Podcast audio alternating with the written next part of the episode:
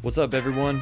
Welcome into episode 57 of the Two Stripes Podcast, the podcast that covers everything going on in the world of college football.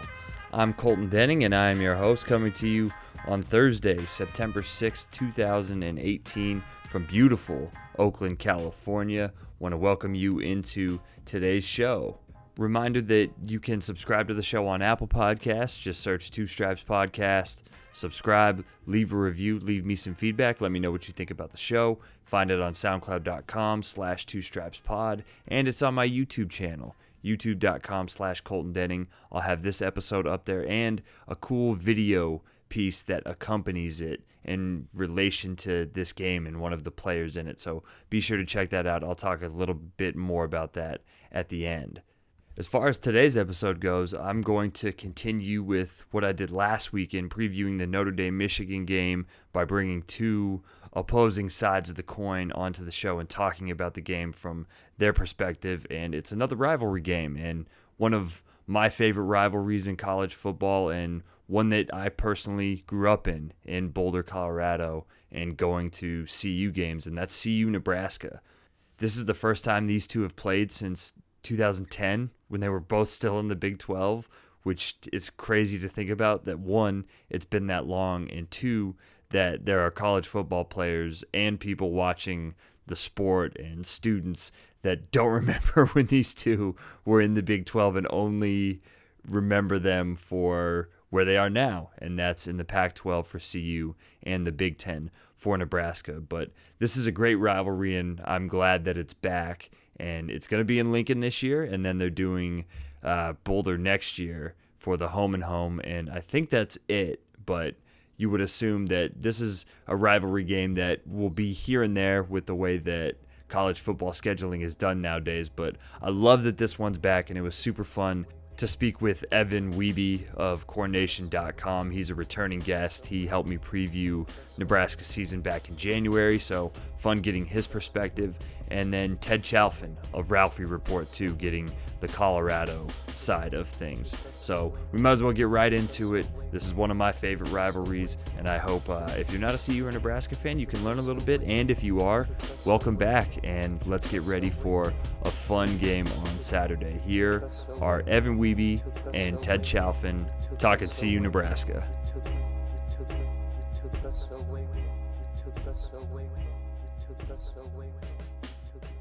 I know what this rivalry means to me and growing up with it, going to CU Nebraska games, but it's been gone for a while. So it was fun to hear the perspective from each of these guys about what it means that it's back, starting with Ted. For CU fans, it's right now we think of it as a chance to sort of reframe this rivalry and, and maybe put it in somewhat different terms because it's no secret to anyone that the rivalry was fairly one-sided for most of its for most of its history. And I think now that the teams are in different conferences and they'll be meeting occasionally in, instead of every season, I think there's a lot of anticipation and hope that maybe by picking off a few of these games, they can sort of change the national perception of where the, the program is at. And obviously, Scott Frost being hired is going to present a challenge, or at least everyone seems to think that it will, but this year, people seem to feel like they have a very good chance of winning this game, even though it's in Lincoln, because Frost doesn't really have his players in there yet, and he's starting a true freshman quarterback and all of that. So people are very, very excited in, in Buffland for this game. The same can be said for Nebraska fans, even the ones that aren't old enough to remember when the rivalry was at its peak. I think we're excited. There's been a lot of trash talk on Twitter, especially between uh, students. So I think, uh, especially the students, were really excited to show uh, the Buffalo fans what we've got. I know a lot of the older fans are pretty excited too, but a lot of the students that are here right now grew up in the final years of the Nebraska and Colorado rivalry in the Big 12. So it's something that we know, probably not as much as the older generations. Um, we don't really understand the hatred, I guess, as much as the older people. But uh, you know, we we still know about the rivalry, and that's still it's still a game we really want to win. With the way college football scheduling works nowadays, it's probably just not feasible for these teams to play every single year.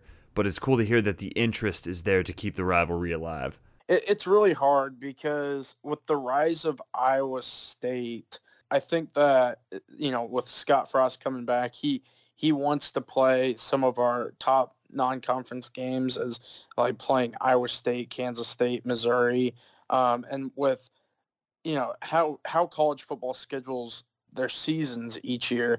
Yeah, they usually have the one Power Five opponent and then the two Group of Five or uh, one FCS team. So it's a little challenging because I know some Husker fans are split. Some people would like Oklahoma to get scheduled every year. Some people want a mix between Oklahoma, Colorado, and uh, other Big 12 schools like Missouri. But I think that most Husker fans would say that they would like to play old Big 12 team probably close to every year, whether that's Colorado or Oklahoma or Iowa State or Missouri or something like that. In the lead up to this game, it seems like CU has stressed how important this rivalry is for the program. If you listen to what a lot of the players have been saying in press conferences, they've mostly mentioned things like, oh yeah, it's been imparted on us how important this game is by people like Darian Hagan and people like Bill McCartney came in and was at CU's press conference this week. They've brought in people to try to make it to make it clear to, to the players who were all 10, 12 years old the last time these teams played how important this rivalry is. I think if you're a fan that has a strong love of the history and you're a younger fan, then you get it. But I think for a lot of people who weren't around when this rivalry, not just when it was still being played, but when it was when it was really hot, and it, to be fair, hasn't really been since the earlier part of the 2000s. I think it doesn't quite connect with you unless you're somebody who really understands the history and, and wants to. Uh, but I think there's no replacement for being there. I think the people who were there are the people who are probably the most hyped up and the most ready to, to play this game because they remember what it used to feel like. Definitely the weirdest thing about this game is that Nebraska still hasn't played yet. Their week one opener versus Akron was canceled due to weather. So is that going to be an advantage or a disadvantage, neutral, anything? I personally thought coming out of last weekend though it was going to be a disadvantage for Nebraska. I I mean even in my play, playing time in uh, junior high, high school, whatever, all every coach would tell us every team gets better the most between week one and week two of the season. So I think it's definitely a disadvantage for Nebraska that they haven't played uh, the first game. Now, the the one good thing is Scott Frost is he's in his first year at Nebraska, so Colorado has absolutely no film on how yeah. our personnel is going to be. I mean, it's a completely different system than last year, which was the pro style offense, which obviously didn't work. So, you know, with this more spread uh, up tempo offense, it's a little bit of an advantage there, but I think overall it's more of a disadvantage that we didn't get to play. Whether it's an advantage or a disadvantage remains to be seen, but it's clear that the hype for Scott Frost's first game in Nebraska and the pressure will probably be a little greater this week against Colorado than it would have been playing that first game against Akron. I've talked myself into it being an advantage just because that's kind of where I'm at in terms of drinking the Kool-Aid at this point. I think CU is going to have obviously the disadvantage that they have no idea what this quarterback is really capable of because he hasn't played a game in two years and they don't know exactly what Frost's system is going to look like with this personnel group. But at the same time, I do feel like there are often things that go wrong in a first game setting. And I think because now whatever hype and anticipation there was, it was already at a fever pitch in Lincoln for the Akron game. It's now going to be magnified many, many times because this is the first game of the year that's been delayed a week. So everybody has this great sense of anticipation and the sense of uh, their ex- excitement being unfulfilled from last week, but now it's it's a rivalry game and it's a game against a far stronger opponent than Akron, and so it's just going to be absolutely insane in that stadium. And I'm curious how the Nebraska squad is going to handle those those expectations and all of that pressure. Whereas I feel like while there will be pressure on CU, they know that they went out and they had a pretty solid performance last week, and they might be able to go into the game with a sense of, hey, all the pressures on the Huskers. We can come in and we can sort of just play our game and wait and see if they make mistakes. Other than Frost's return, the biggest storyline in this game has to be the Huskers starting true freshman quarterback Adrian Martinez. What does he bring to the table, and how is he going to handle the pressure of this being his first game? He hasn't played a game in probably I think around two years now, close to two years, because he had a shoulder injury during his senior season that uh, sidelined him for the whole year. Uh, so with him being out of football, out of contact, I mean, I'm sure he has a little bit of contact in practice, but with him being in a regular just game against a Power 5 team, I would say though I'm nervous. I don't know. I can't speak for all Husker fans here, but I'm nervous, you know, and just to play off on that, he's going to make mistakes. He's a true freshman, but I'm concerned about the weather once again to see what it does because the you know weather in Nebraska is so unpredictable. It it'll probably be a blizzard on Saturday morning with the hurricane pushing its way into in the afternoon, then sunny and 110 degrees at night. But you know, I am just really concerned about how he's going to do if it does in fact rain. To put it bluntly, CU's defense was terrible last year, but they look great against CSU. Now Nebraska has a lot more talent than the Rams do, and it would seem that if CU wants to have any success, their defensive line needs to play much better than they did last season. You never know exactly what you're getting with a Big Ten team, but there's an assumption that they're going to have a lot of size up front and that they're going to try to dominate the line of scrimmage. And it's no secret that Colorado's had a lot of trouble both on the offensive and defensive side of the ball controlling the line in the last couple of years. They're not the biggest offensive or defensive lines. And you may notice that none of the players that I mentioned that first came to mind that were some of the best players on CU's defense were linemen. And I think that's the thing that concerns me most, that CU won't be able to control the line of scrimmage at all and won't be able to get consistent pressure on the quarterback. When it comes to Nebraska's offense, everybody's been focused about Martinez and how he's going to look, but it's not like Nebraska has a shortage of skill players for him to get the ball to. I really expect us to put up a lot of yards, no matter how good Colorado's defense is this year. I mean, they shut down Colorado State pretty nicely. Um, but no matter how good Colorado is on defense this year, I expect us to put up a good bit of yards. Uh, we have you know, Stanley Morgan Jr. almost had his the first thousand yard receiving season in Nebraska football history last year. He's a playmaker that we can go downfield to. You know, like you said, J.D. Spielman, fast guy, more of a slot receiver. He's going to be good. We got Mike Williams coming in from EMCC, and then you got Tyjon Lindsey. Plus, you have Greg Bell at running back, Devine Ozigbo, Maurice Washington and Miles Jones. I think all four of those guys are definitely going to play a lot, but one guy to watch out for, I would say, is Maurice Washington because he, he's really fast and he has the ability. He's like a one cut back. I mean, obviously we haven't seen him play, but I know all Husker fans were super excited when he was declared eligible by the NCAA earlier in August. Probably the biggest wild card for Colorado this season is quarterback Steven Montez. Over the past two years, he's showcased some really high highs and some pretty low lows. He looked great against CSU in week one, and as he goes, it seems like this offense is going to go, and he appears pretty confident about what he's going to bring to CU this season. That was what everyone was saying coming into the season, that it was really all going to be whether Montez had improved over last season, and he was so confident in all of his remarks to the media in the preseason that I think a lot of people were wondering, well, okay, is is this guy going to be as good as he as he seems to think he is?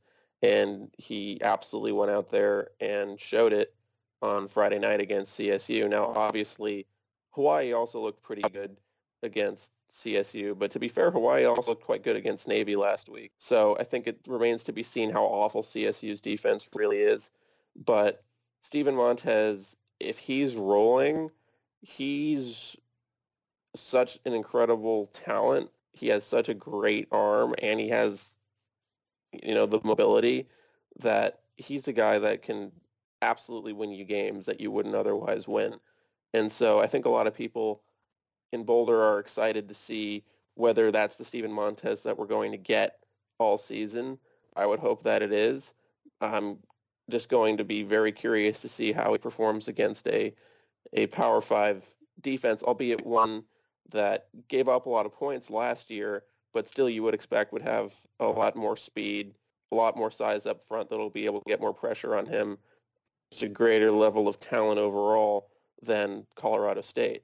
One of the things that's going to help Montez find that consistency is sophomore wide receiver Laviska Shenault, who, if the CSU game is any indicator, is going to be a very, very bad man this season. Can we talk? Can I just talk a little bit about about Laviska Shenault? Like, yeah, speak on it, man. Goodness gracious, this this guy.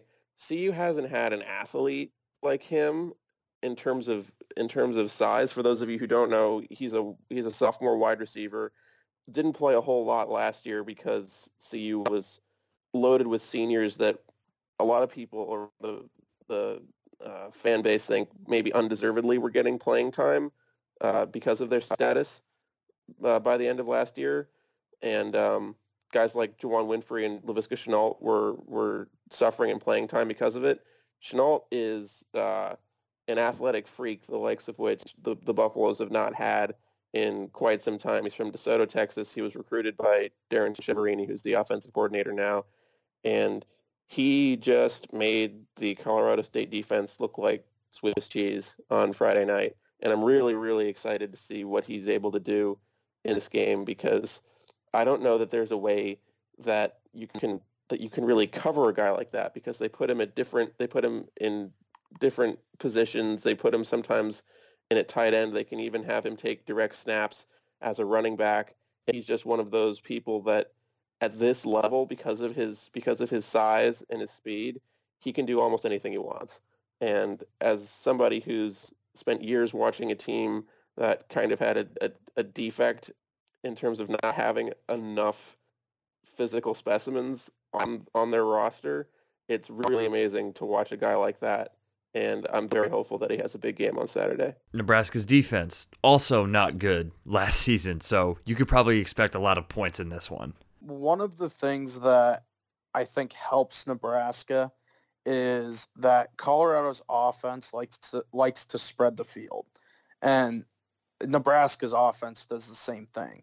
So all throughout spring and fall camp, our defense has been practicing against the spread the field style that our offense brings to the table. So I think that that helps them in a sense. I mean, as we've discussed, not playing the first game really hurts, and I I am a little bit concerned about the conditioning aspect because of the Colorado's offense. I would have liked to have gotten a game under our belt just to see how we do and with Akron because Akron has a mobile quarterback so I expect I expect this to be a high scoring game. I wouldn't say it was it would be like a 2007 high scoring game, but I expect Nebraska to give up a good bit of yards to Colorado. Winning this game is obviously important for both of these teams, but for CU it it feels like a win in Lincoln could jumpstart the season after this, they have home games against New Hampshire and what looks like is going to be a pretty bad UCLA team in Chip Kelly's first season in LA. So, a season that starts with a blowout win against CSU and then beating Nebraska on the road would be a hell of a start for a team that looked pretty up in the air coming into 2018. everyone that I know is is sort of thinking that way and thinking ahead. And uh, it's been it's been nice to have sort of the the as I mentioned the Kool Aid phase extend into September. There's been plenty of years in the not too distant past where that's been an August only thing, and we've been hit with a harsh dose of reality in, in week one. I think back to week one losses against teams like Hawaii and, and against Colorado State way back in, in 2014. Everybody is is very hopeful and I think they have a reason to be because I, I think that this is definitely not going to be as good of a Nebraska team as the one that's going to be coming into Boulder next year. But there is still a bit of a pessimist in me. And I've seen the things that Colorado football has done in the last, oh, 10, 15 years. And so for me to believe that they, I have seen it once two years ago. They really did put, put it all together. But uh, I think, yeah, it's going to be, if they win big on, on Saturday, I think, yeah, absolutely quit pumping the brakes, go all in on, on this team. But this is a huge, a huge test. But I'm excited. I'm very excited, more excited than I've been for a game certainly since November of, of, of 2016 when they were playing, you know, those games of national importance against uh, Washington State and Utah. As always, turnovers are going to play a huge part in who wins this game. I think Nebraska wins this game if they take care of the ball on offense and get the ball to the playmakers. And I don't really see that being a problem, but they also need their defense to create turnovers. Now, Nebraska will lose this game if they struggle on offense with the true freshman quarterback and their defense doesn't create turnovers.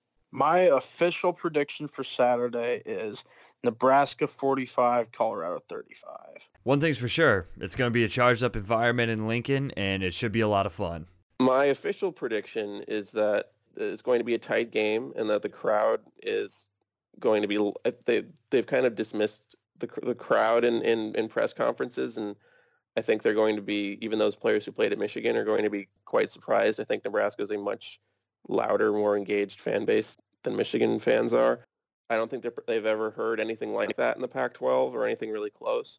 And so I think that's going to be challenging. I think that Nebraska's prob I think that all of their energy is actually going to help them that they'll they'll come out strong but honestly, just total homer pick, not because Nebraska hasn't even played a single snap this year, just based on what I saw last week and based on what I want, I'm going to say that the Buffs take this game 38-31. There you have it. Shout out to both Evan and Ted for joining the show, talking about the game, talking about the rivalry. I'm super stoked that it is back and that we can watch Colorado and Nebraska play again on Saturday.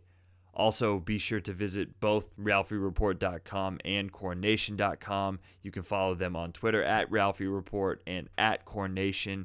And you can follow Evan on Twitter at Weeby underscore in the city. And Ted is on Twitter at the Ghost of Marv.